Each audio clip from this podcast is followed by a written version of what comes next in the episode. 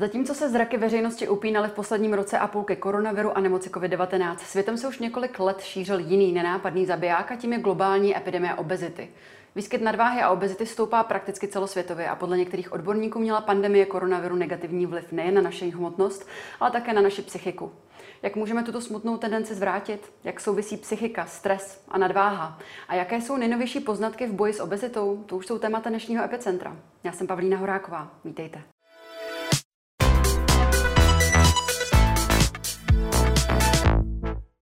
Ve studiu vítám našeho dnešního hosta, kterým je lékařka a psychoterapeutka Kateřina Cajthamlová. Dobrý den a děkujeme, že jste se na nás udělala čas. Dobrý den, děkuji za pozvání.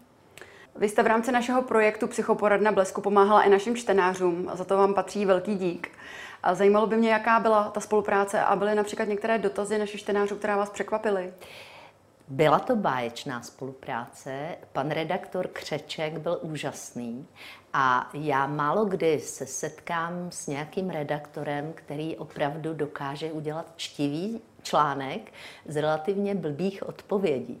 Takže já jsem v rámci projektu Medializuj.cz byla oslovena tímhletím projektem. E, ty otázky byly báječné. Mm-hmm. Nevím, jestli pomohly, ale rozhodně nebyly úplně překvapivé, ale nad řadou z nich jsem se musela zamyslet. Jinak já jsem tam byla v báječné společnosti, eh, protože tam byl třeba pan profesor Ptáček a další poměrně slavní lidé, takže opravdu báječné. A všímala jsem si, jak se eh, ten projekt asi líbil, protože z původních tuším čtyř stránek, najednou ke konci jich bylo asi devět, takže moc děkuju a bylo to krásné. Mm-hmm. Z ročenky Českého statistického úřadu vyplývá, že máme v Česku obézních 21,2% mužů a 17,5% žen. Mm-hmm. Doplním tedy také, že průměr Evropské unie podle Eurostatu je necelých 15 ehm, Češi se tady tak bohužel řeší, řadí do pětice nejtlustějších, nej, nejobéznějších zemí Evropské unie. Čím si to vysvětlujete? Já bych řekla, že je to důsledek eh, spousty politických změn u nás. Eh, vy jste říkala, že nejdřív je obezita, pak je stres. Já výdám pravý opak. Nejdřív je stres a adaptací na stres je změna příjmu potravy. A výsledkem může být obezita, metabolický syndrom, což hmm. je zvětšený objem břicha Eh, zvýšená citlivost nebo eh, riziko vzniku cukrovky a zvýšený krevní tlak. Tahle ta triáda u nás bývala i za socialismu. Eh, já bych řekla, že v současné době jsou lidé pod jiným typem stresu. Tehdy to byla diktatura a politický stres. Teď je to stres o to, aby si lidé vydělali, aby si koupili auto, já nevím, dům a tak dále, nepřišli o zaměstnání.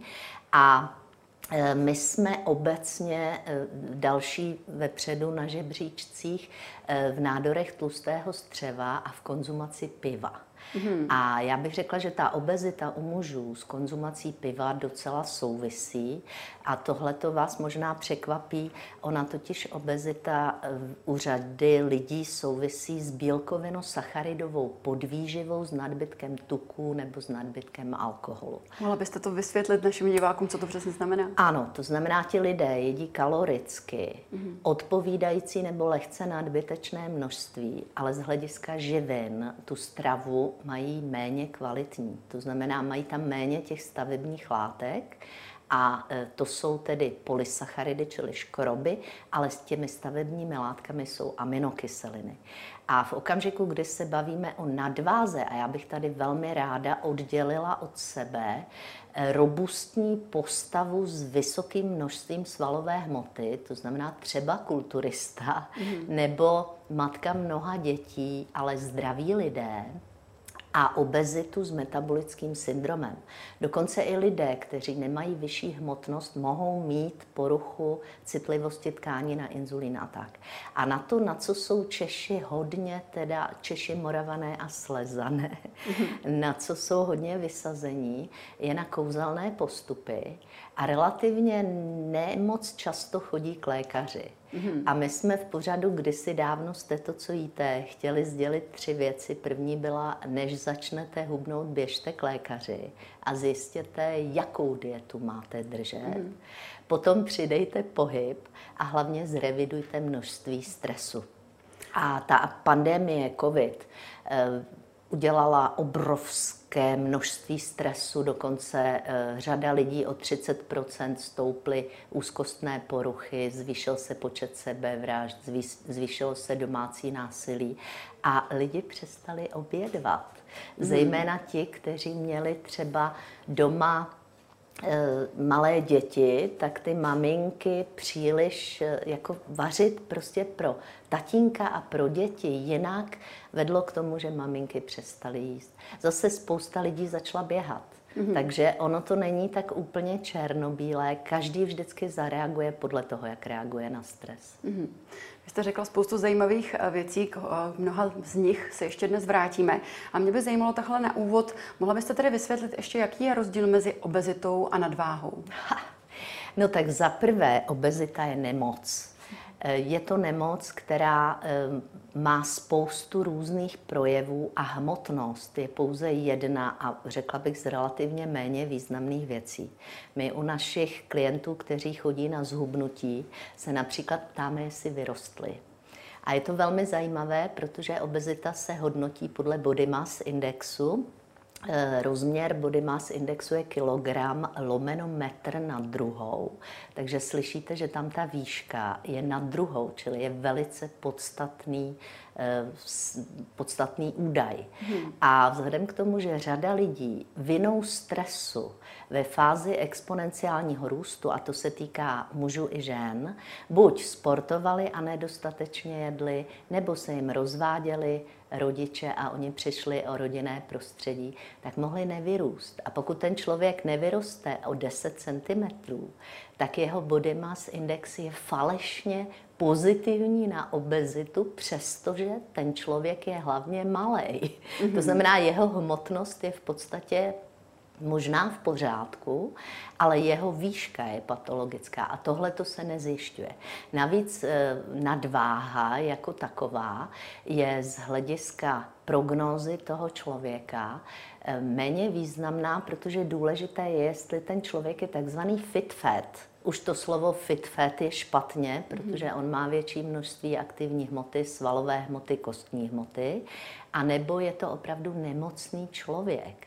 A pokud někdo začne trpět tím, že jeho hmotnost nesplňuje nějaké tabulky, nezjistí, jestli nevyrostl, má z toho stres, tak začne omezovat potravu, a my jako savci reagujeme na omezení potravy tím, že odbouráváme nepracující aktivní hmotu. To znamená, ty svaly, které ne, nepoužíváme, tak nás opustí, mm. ale obalíme se vrstvou tuku. A možná znáte takovéto české pořekadlo obalovat nervy tukem. To znamená úzkostní a vystrašení lidé a lidé, kteří se cítí poníženě, šikanováni nebo vyděleni, hmm. tak začínají mít chuť na maloobjemovou, vysokoenergetickou stravu, čili něco, co je malé množství, ale velká energie, což je sladký tučný nebo slaný tučný pokrm. Hmm. Podle čeho tedy poznám, a podle jakých kritérií tedy se já mám orientovat, eh, že už mám problém a že už bych měla tedy zajít možná k lékaři nebo začít i na tom nějak já proaktivně pracovat? Líbilo by se mi, kdybyste si nejprve prohlédla své rodiče a ostatní rodinné příslušníky, mm. všimla si, jestli nejste nejmenší z rodiny a všimla si, komu jste podobná a jak se ten člověk chová, stravuje, pohybuje, jestli je veselý nebo není.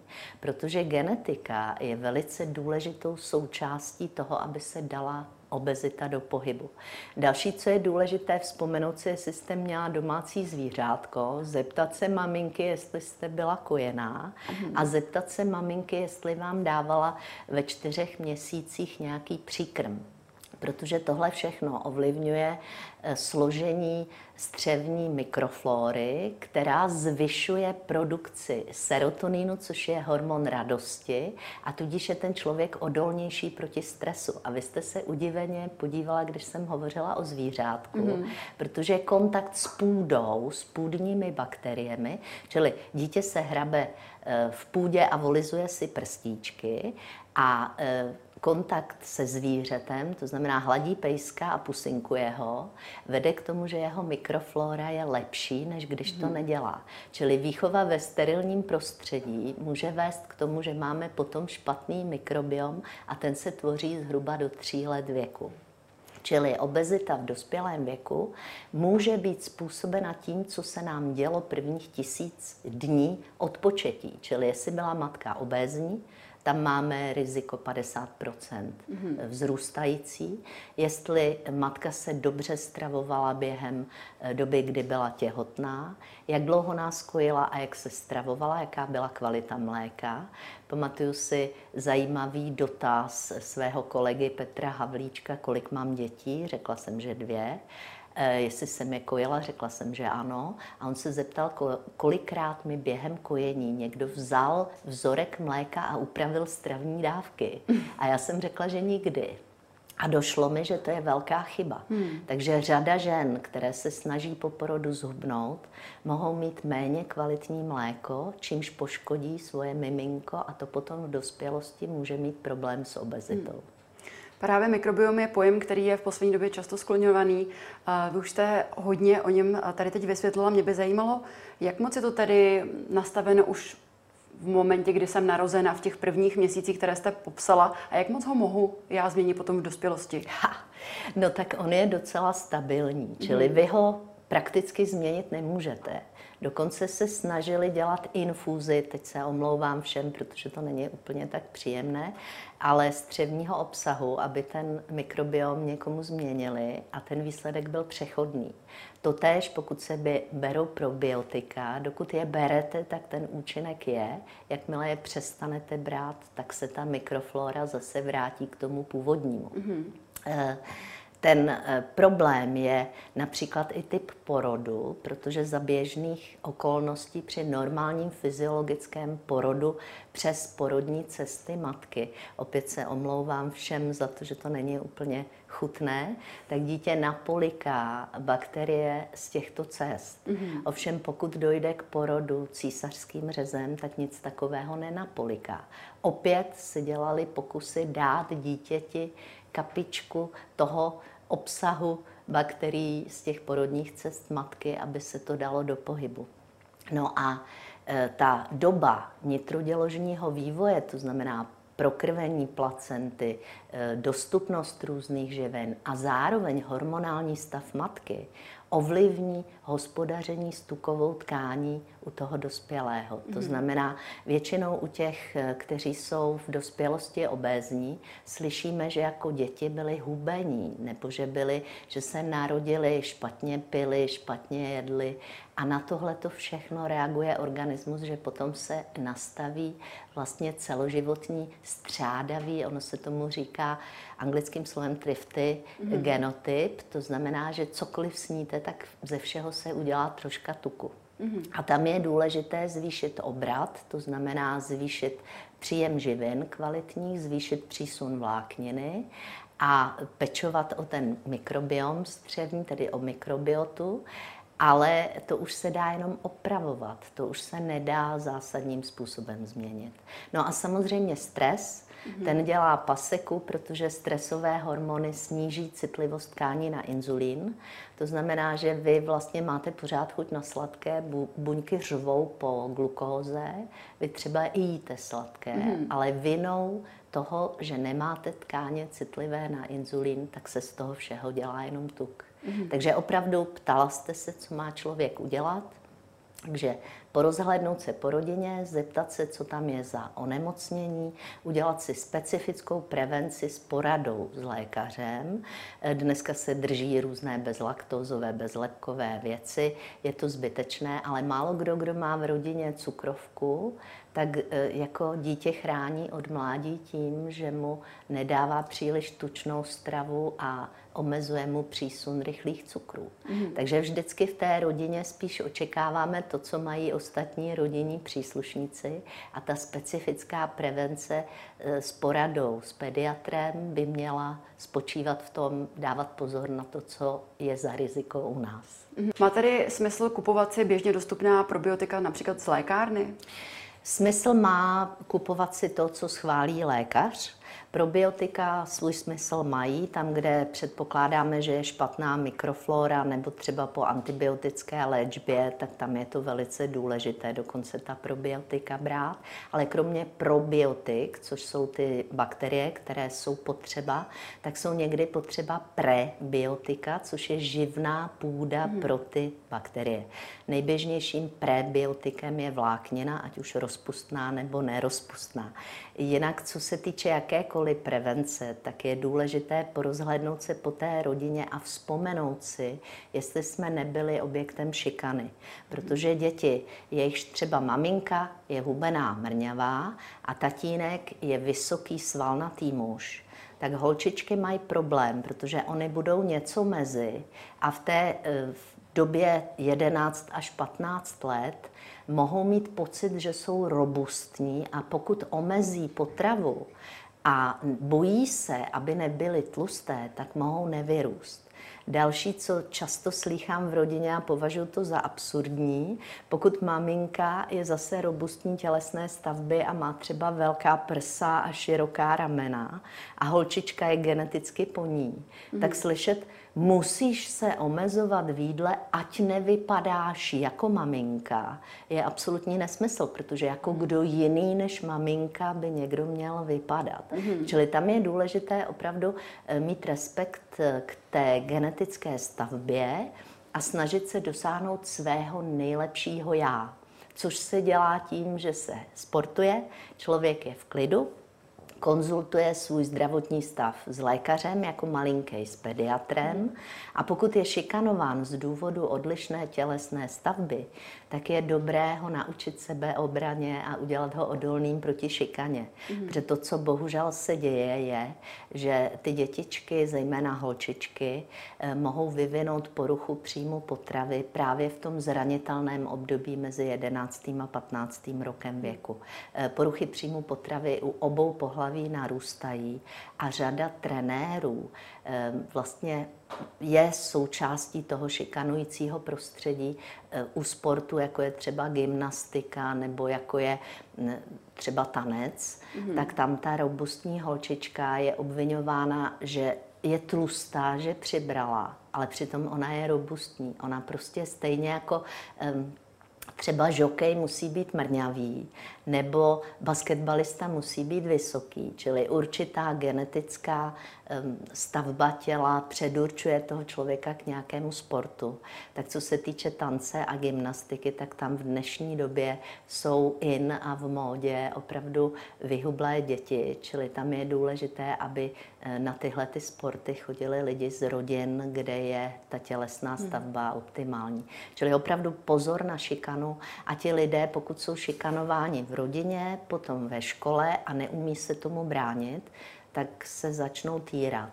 Což se teda mimo jiné byla krásná přednáška paní profesorky Papežové o poruchách příjmu potravy, takže velice často je vidět, že matka má poruchu příjmu potravy a přenese ji na svou dceru. Mm-hmm. To znamená zkoumat i rodinné prostředí v těchto případech. Máte dětská obezita všeobecně roste v České republice a, a právě, že někteří odborníci se shodí v tom, že ta pandemie měla právě vliv i na hmotnost našich dětí a na jejich celkový zdravotní stav, protože se prostě nemohli hýbat tak, jak byli zvyklí, nechodili do školy a podobně. Například primář dětského oddělení Vítkovické nemocnice v Ostravě Jan Boženský pro i rozhlas uvedl, že některé děti přibraly až desítky kilogramů, mm. až se to bohužel ponesou i léta. Mm. Co byste tedy doporučila rodičům takových dětí? Co teď konkrétně dělat? Já bych upozornila na to, že to, čím nejvíc děti trpěly, bylo ztráta dětského kolektivu, obrovský stres z izolace a z toho, že eh, najednou ztratili kontakt s učitelem. Dokonce eh, v těch výzkumech na téma stresu nejvíc trpí populace starších školních dětí mm. a celkově úplně nejvíc úzkostí a dalšími poruchami trpí eh, mladí 16 až 24 let. Takže tam, pokud to řešíme stravou, tak většinou příliš mnoho nedosáhneme. Tam musíme pracovat se stresem a s pohybem, s tím, že ta strava by měla být racionální, ale rozhodně bez porady s pediatrem vůbec neomezovat množství. Mm-hmm. To, co já eh, vždycky opakuju, tak fáze exponenciálního růstu, čili toho rychlého růstu, je u holčiček mezi 11. a 15. rokem věku a tam ty holčičky musí jíst o čtvrtinu víc živinově a kaloricky než jejich matky. Já to pro jistotu zopakuju. Mm-hmm. Takže jedenáctiletá robustní holčička, aby vyrostla, musí jíst zhruba o čtvrtinu víc než její dospělá matka. A pokud ta matka má poruchu příjmu potravy a už ona omezuje jídlo, tak vlastně nemá vůbec představu, kolik ta holčička potřebuje, aby vyrostla. Hmm. Kluci potřebují, předtím mají exponenciální fázi růstu později, mezi 15. a 18. rokem věku, tak ti potřebují zase jíst o čtvrtinu víc než jejich otec. Hmm. A pokud v tomto věku se těm dětem z důvodu toho, že jsou takzvaně oplácaní, sebere jídlo a nepřidá se jim pohyb, neuklidňují se, eh, nemají nějakou třeba eh, dětskou skupinu, ve které mohou eh, nějakou hezkou formou získat sebedůvěru, sebeúctu a napravit si sebevědomí, no tak oni trpí, omezují stravu i sami a vzniká bludný kruh, hmm. kdy vlastně čím jsou ve větším stresu, tím je horší jejich zdravotní stav, tím víc přibírají. A já bych řekla, že zrovna ta data o tom přibírání nejvíc souvisí se stresem a s pobytem doma protože ty děti přestaly mít možnost normálního volného pohybu venku s vrstevníky. Mm-hmm. A to považuji za velikou chybu. Jedním z problémů, které slycháme od našich diváků i čtenářů, je ale to, že i když se snaží doma nastavit nějaké zdravé, eh, nějaká pravidla zdravého stravování, tak potom ty děti jdou do školy, do školky, kde jsou, jsou vystaveni sladkostem, které jim samozřejmě chutnají více než eh, doma vařená zelenina. A potom je to také samozřejmě ten eh, marketing pestrobarevných cukrovinek, který na ně útočí ze všech stran. Tak jak s tím dítětem o tom komunikovat, aby to potom nedopadlo tak, že zakázané ovoce chutná nejvíce? Je to velice zajímavá věc, eh, že se v dnešní době přestává vychovávat a začíná se spíš jako chránit, ochraňovat, kontrolovat. Přitom eh, v rodinách, kde je třeba diabetik malý, tak ten diabetik od malička je schopen si píchat inzulín a vědět, co může a co nesmí. V rodinách, kde je alkoholismus a to dítě má e, příklady alkoholiků dospělých, tak to dítě samo odmítá alkohol.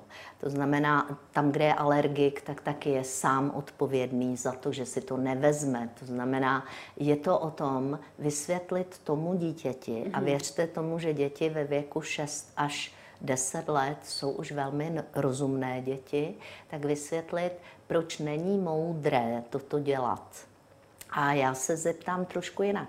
Jak dosáhne ortodoxní židovská rodina, že její dítě odmítá vepřové? Mm-hmm. Jo? Čili tímhle způsobem je potřeba s dětmi pracovat a opravdu děti, které mají kvalitní vzory a e, znají takové to, my to u nás doma děláme jinak, nebo my tohle to nejíme. A to je jedno, jestli to jsou děti vegetariánů, nebo jak říkám, hmm. děti z rodin, kde je nějaká náboženská víra, která vylučuje některé potraviny, tak ty děti z toho definují svou sebeúctu.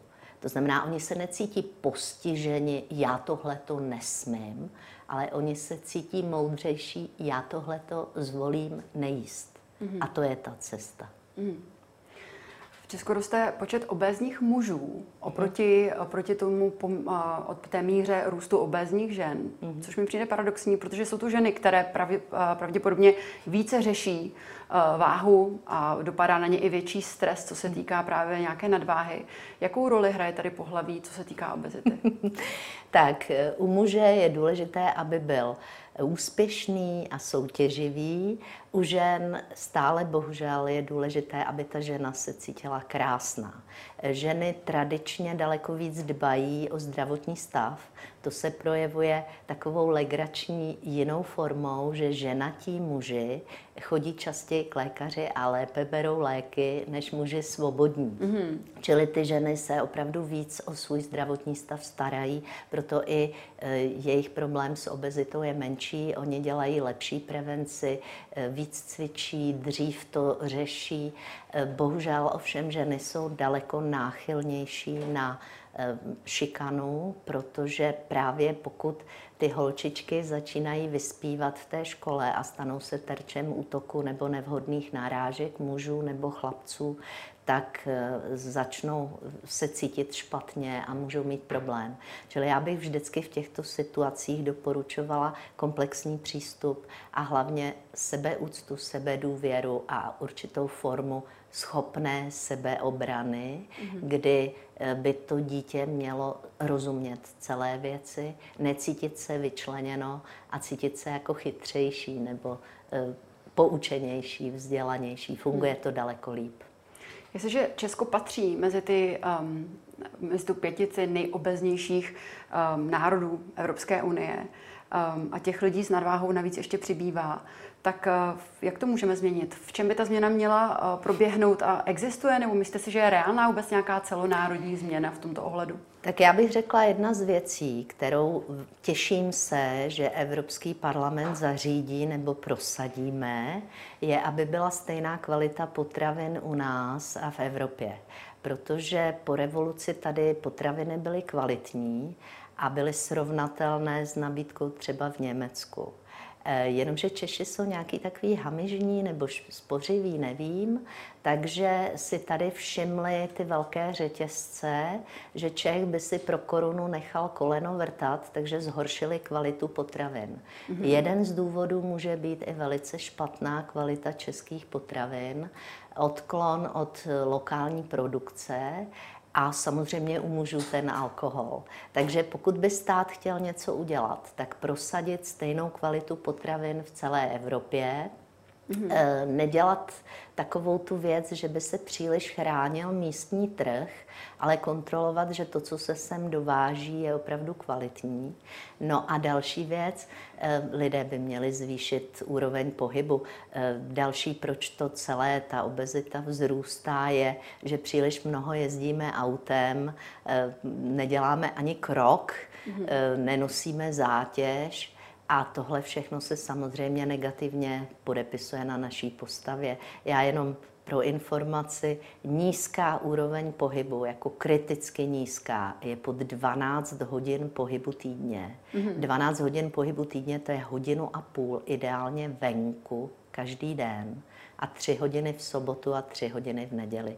My jsme tradičně národ, eh, který chodil pěšky, národ turistů, vodáků. Mm. My jsme to nějak přestali dělat a je to velká škoda. To by mě právě zajímalo, ten pohyb konkrétně, eh, co vlastně je považováno za dostatečný pohyb. Teď všichni nosí náramky, já patřím jeden k, jedna k ním, eh, počítám si pravidelně svoje kroky, snažím se dodržovat, chodím, eh, snažím se dodržovat 12 000 kroků denně, tak poraďte tedy, co přesně ten pohyb, co by to mělo být? Tyhle ty náramky vás kapáneček jako matou, protože vám počítají všechny kroky, které mm-hmm. uděláte. Ale to, co se počítá, je aerobní neboli udých dýchatelný pohyb, který děláte v kuse a je to pohyb vytrvalostního typu. To znamená to, že vy uděláte čtyři kroky, posadíte se, další čtyři kroky, posadíte se, to neplatí. Mm. Vy musíte zhruba tři čtvrtě hodiny v kuse chodit a z toho první čtvrt hodinu se organismus zahřívá a dostává se do toho aerobního rytmu a teprve tu další půl hodinu vlastně zpracovává tuky. Hmm. A je důležité, aby to bylo udýchatelné, protože na spalování tuku je potřeba kyslík. No a je dobré taky, my máme velmi nízkou hladinu D vitamínu, je to proto, že se většinou pohybujeme uvnitř. Mm-hmm. My potřebujeme být na sluníčku. A tady fakt nestačí brát pouze D vitamin, ale je potřeba chodit ven, mít zdravá játra a zdravé ledviny, protože jinak se ten D vitamin neaktivuje. Mm-hmm. No a o střevní mik- mikroflóře a množství vlákniny jsem už hovořila. Jenom zase pro informaci, v podstatě na každých 10 kg hmotnosti potřebujeme 100 gramů zel ovoce, mm-hmm. tedy té vlákninové stravy. Z toho třetina by měla být ovoce, dvě třetiny by měly být zelenina. A není úplně jedno, kdy a v jaké souvislosti to jíme, protože pokud jíme samotné ovoce, tak nám rychle stoupne hladina cukru, mm-hmm. takže my bychom to ovoce měli vždycky jíst s něčím. S bílkovinou? Ano, s bílkovinou nebo s tukem, mm-hmm. takže třeba ovoce s oříšky je dobrá volba. Mm-hmm. Ale zase to nesmíme dělat večer. Mm-hmm. Čili doporučuji pan doktor Panda, je to takové mhm. legrační, dobře zapamatovatelné jméno Int, se zabývá biologickými hodinami a my se vlastně obloukem vracíme ke znalostem ze staré Číny, že fakticky záleží na tom, kdy co jíme. Mm-hmm. Za normálních okolností náš organismus si o to řekne sám, ale chronický dietář ten svůj organismus tak zmate, že on přestane signalizovat, přestane mít normální reakce mm-hmm. a vznikají teda takové ty nájezdy, za které bohužel ten člověk nikdy nedoplní vyváženou potravu. Mm. Takže je důležité jíst pravidelně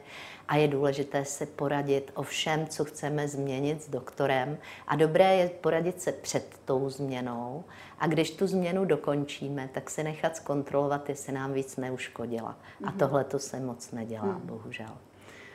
Poslední otázka, možná jste mi na ní částečně už teď i odpověděla.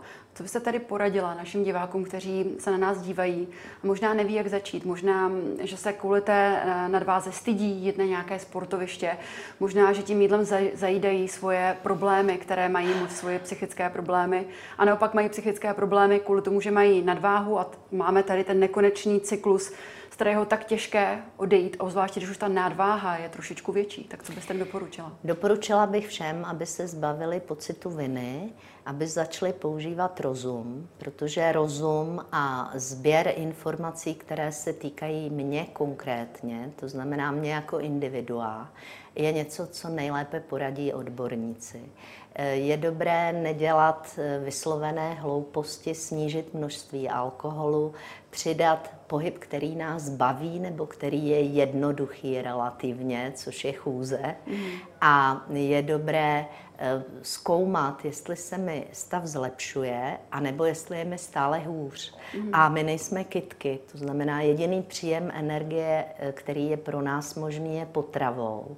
Takže pokud se cítíme bez energie, unavení a vyčerpaní, tak to může být tím, že špatně jíme. Mm. Existují servery, na kterých si člověk může objektivizovat množství potravy a je důležité odlišit, jestli ten člověk pouze dojídá deficit, deficit, to znamená nesnídal, špatně obědval a mlsal místo jídla a večer potom neví, co by se zobnul, a nebo jestli má nějaký problém s metabolismem, ať už je to ta vzpomínaná cukrovka nebo porucha tolerance některých živin a aby řešil tu příčinu. Hmm. A jinak bude postupovat člověk, který stloustnul při stresu, to znamená, tam je důležité řešit primárně ten stres. Jinak bude postupovat člověk, který stloustnul vysazením sportu, tam bude muset přidat nějakou formu sportu a upravit stravu eh, v souladu s tím, jak se hýbe. Mm-hmm. Je důležité také vědět, že lidé s fyzickou zátěží potřebují jíst trošku jinak než lidé se zátěží psychickou. No a potom je důležité znát svůj zdravotní stav a pravidelně ho kontrolovat. Což je něco, co neustále opakujeme a já jsem moc ráda, že eh, lidé si uvědomují důležitost prevence, která jim umožňuje žít kvalitnější, veselější a klidnější život. Ale opravdu pozor na pocity ponížení, studu a pocity viny, protože to jsou největší ničitelé duševní pohody. Mm-hmm. Takže je důležité používat český humor. My jsme národ, který je vtipálci mm-hmm. a největší síla je používat rozum a být v klidu. Mm-hmm. Takže to vám všem přeju a přeju hodně zdraví. Tolik lékařská psychoterapeutka Kateřina Cajthamlová. Děkuji, že jste si na nás udělala čas. Děkuji za pozvání a všem přeju, ať tuhle tu složitou dobu zvládají dobře. A to už je z dnešního Epicentra vše. Já jen připomenu, že záznam tohoto dílu jako vždy naleznete na blesk.cz. Já se s vámi pro dnešek loučím a těšíme se opět zítra. Na viděnou.